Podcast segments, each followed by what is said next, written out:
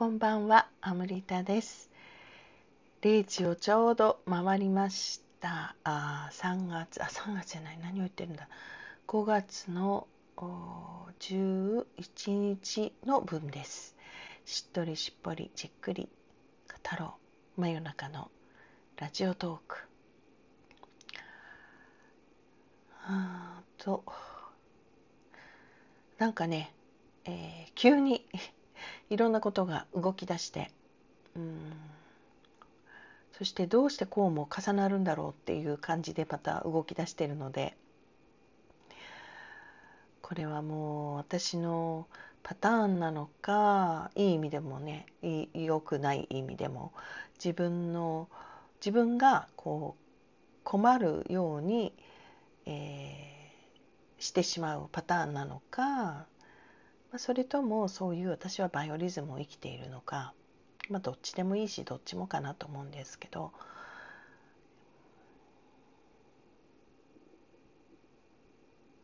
すごく自分にとって大事だなっていうことをしている感じがあります。以前からね結構私は好きなことを仕事にするっていう意味では、うん、すごくこういうことがやりたかったんだっていうことまあ新しいことを始める時自分が思いついて始めるならいいんだけどなんかもたらされたようなものの時にはちょっとおののくこともありますけれどでもそれらも含めてえー自分がこうしたいこと。個人的にしたいっていうこととそのこういうことをやりに来たんだよっていう何かこう自分の中の、ちょっと大げさに言うと使命感みたいなものにつながるような感覚で何かをできてる時っていうのはすごく自分自身がエンパワーされるしあの強くなるし幸せを感じますよね。それは決してお金ではないんだなっていうのは今回本当に感じています。あのお金は大事だけどそれで何かの尺度にするそれだけを尺度にするっていう時代も終わってると思うし自分の感覚の中でもこの人生を生きていて確実に何かこうそうねあえて言うならだから尺度が AFP でいうところのジョイジョイメーター喜びメーターになりつつあるのかなっていうなんか喜びメーターとかっていうとなんかちょっと怪しい響きがあるかな。なんだ不思議な響きがありますけど喜びの度合いを尺度にするっていう感じですかね。だからそのお金もそのお金をいただくということが、まあ、やっぱ喜びでなければあ意味がないっていうかでその喜びはお金をたくさんいただいたから喜べたっていう場合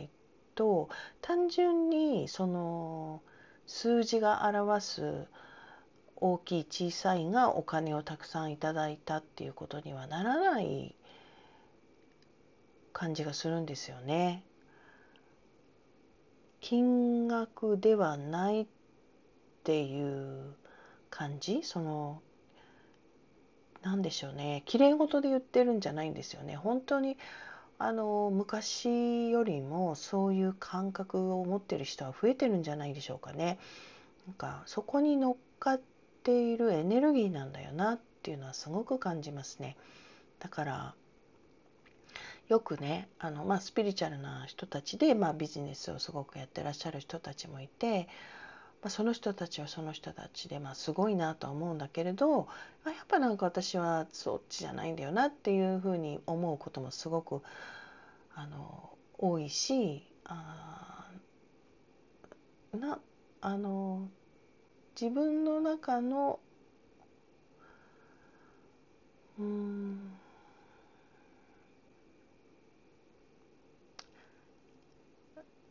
尺度ですね。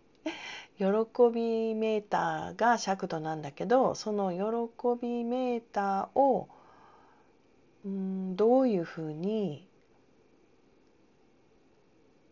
感じるかかな。うん、だからそれはね情報を受け取る時もそうなんですよね。あまああまりここでは細かいことは言わないし、まあ、時間がないっていうのもあるしあのちゃんと言語化できるところまで来てないしその言語化する必要があるっていうかウォントがあるとも思えないのでそんなに詳しくは具体的には言わないんですけどただ今もたらされてる、まあ、例えばこれこそが真実だとかいやこれこれが実は起きてることだとかなんかあの本当キーワードでよく聞く今目覚めの時なんだとか目覚めてない人たちは早く目覚めないとみたいな。なんかねそれもすごく煽りに聞こえるんですよね。誤解を恐れずもう言っちゃうなら。煽ってるよねって聞こえるしあのまあぶっちゃけて言っちゃうとまあ目覚めてるとか目覚めてないって言ってる人たちはよくこの世はあの分離の世界から一つへっていうことを同時に言ってる人が多いんですけど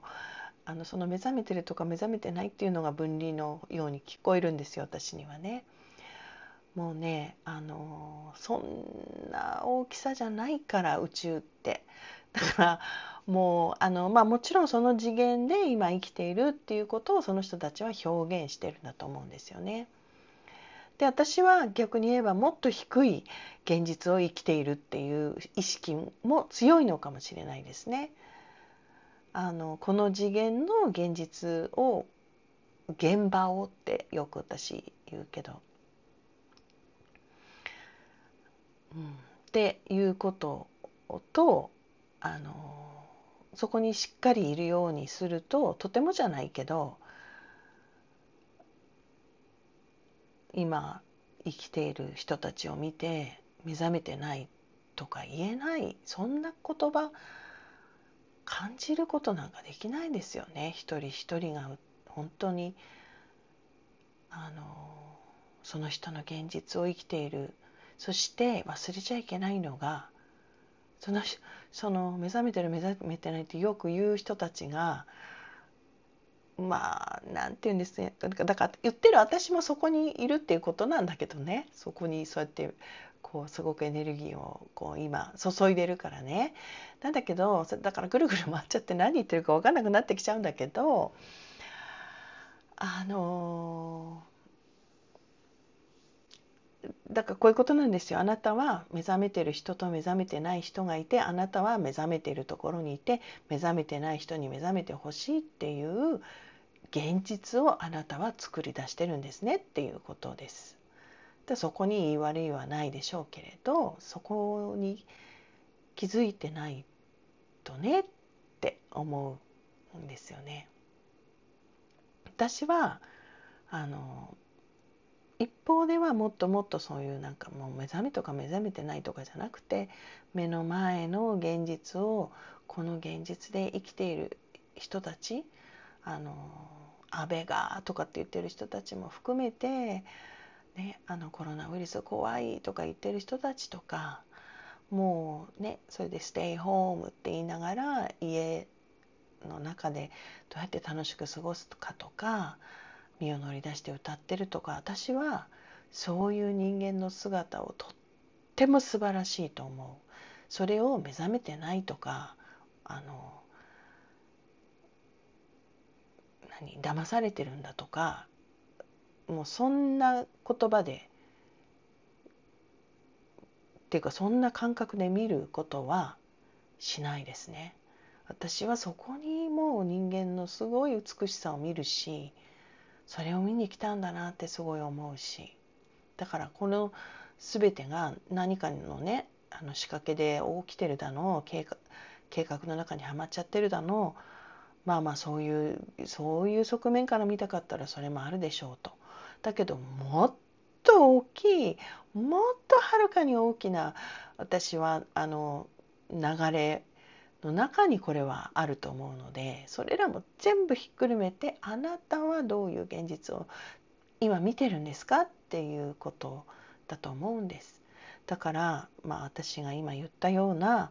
感覚でいくともう本当にこの現実